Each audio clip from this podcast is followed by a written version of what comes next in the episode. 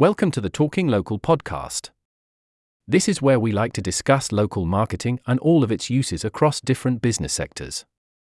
The marketing minds at We Are Acuity have lots to share on the current landscape of local marketing and how different companies approach it. We hope you enjoy and are able to learn a thing or two.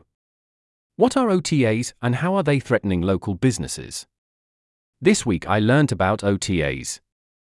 Otherwise known as online travel agents, they're having a massive impact on the hospitality sector.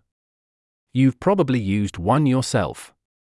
They're the online giants such as Booking.com and Expedia. What you might not be aware of is the impact they're having on local businesses. So let me fill you in. Hospitality is an area I've been keen to understand better. It feels like a great match for We Are Acuity's local marketing proposition, but I was keen to know if I was right. On Tuesday, I was invited to the Independent Hotel show at Olympia by my good friend Robert Holland. I jumped at the chance to 1. Learn more, 2. Visit a real live trade show with real people. Something I've missed over the last year or so. We all know life's been extremely difficult over the last 18 months for travel and hospitality, but here the room was full of energy and enthusiasm. What I soon realized was that OTAs and Booking.com was a major topic of conversation for the day. In a sector where margins are already tight, it seems there are huge tensions between these real hardworking local businesses and the giant online intermediaries. For example, did you know that that Booking.com and Expedia alone are now worth more than the top global hotel groups IHG, Accor, Marriott, and Hilton combined? The OTAs own no accommodation, employ no staff, don't have to look after guests, or take on the risks of unsold rooms. Yet they charge up to 30% of the overall booking.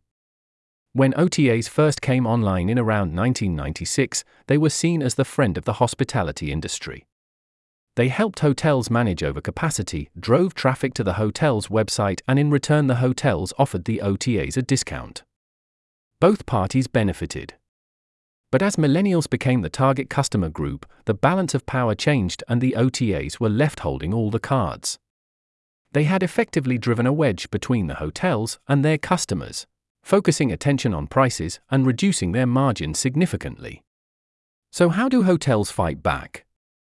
Well, after watching several fascinating talks at the show, the answer is actually like that in many other sectors, including local retail. It's to remember that people prefer to buy from people, so build on those relationships with the customer. Showcase your expertise. Create that special. Highlight the local and unique. Be as relevant as possible. And of course, let people know. So let's get going and save local business. If you are in the hospitality sector, what do you think of the current situation? Do you agree with our thinking? We'd love to hear more about your challenges.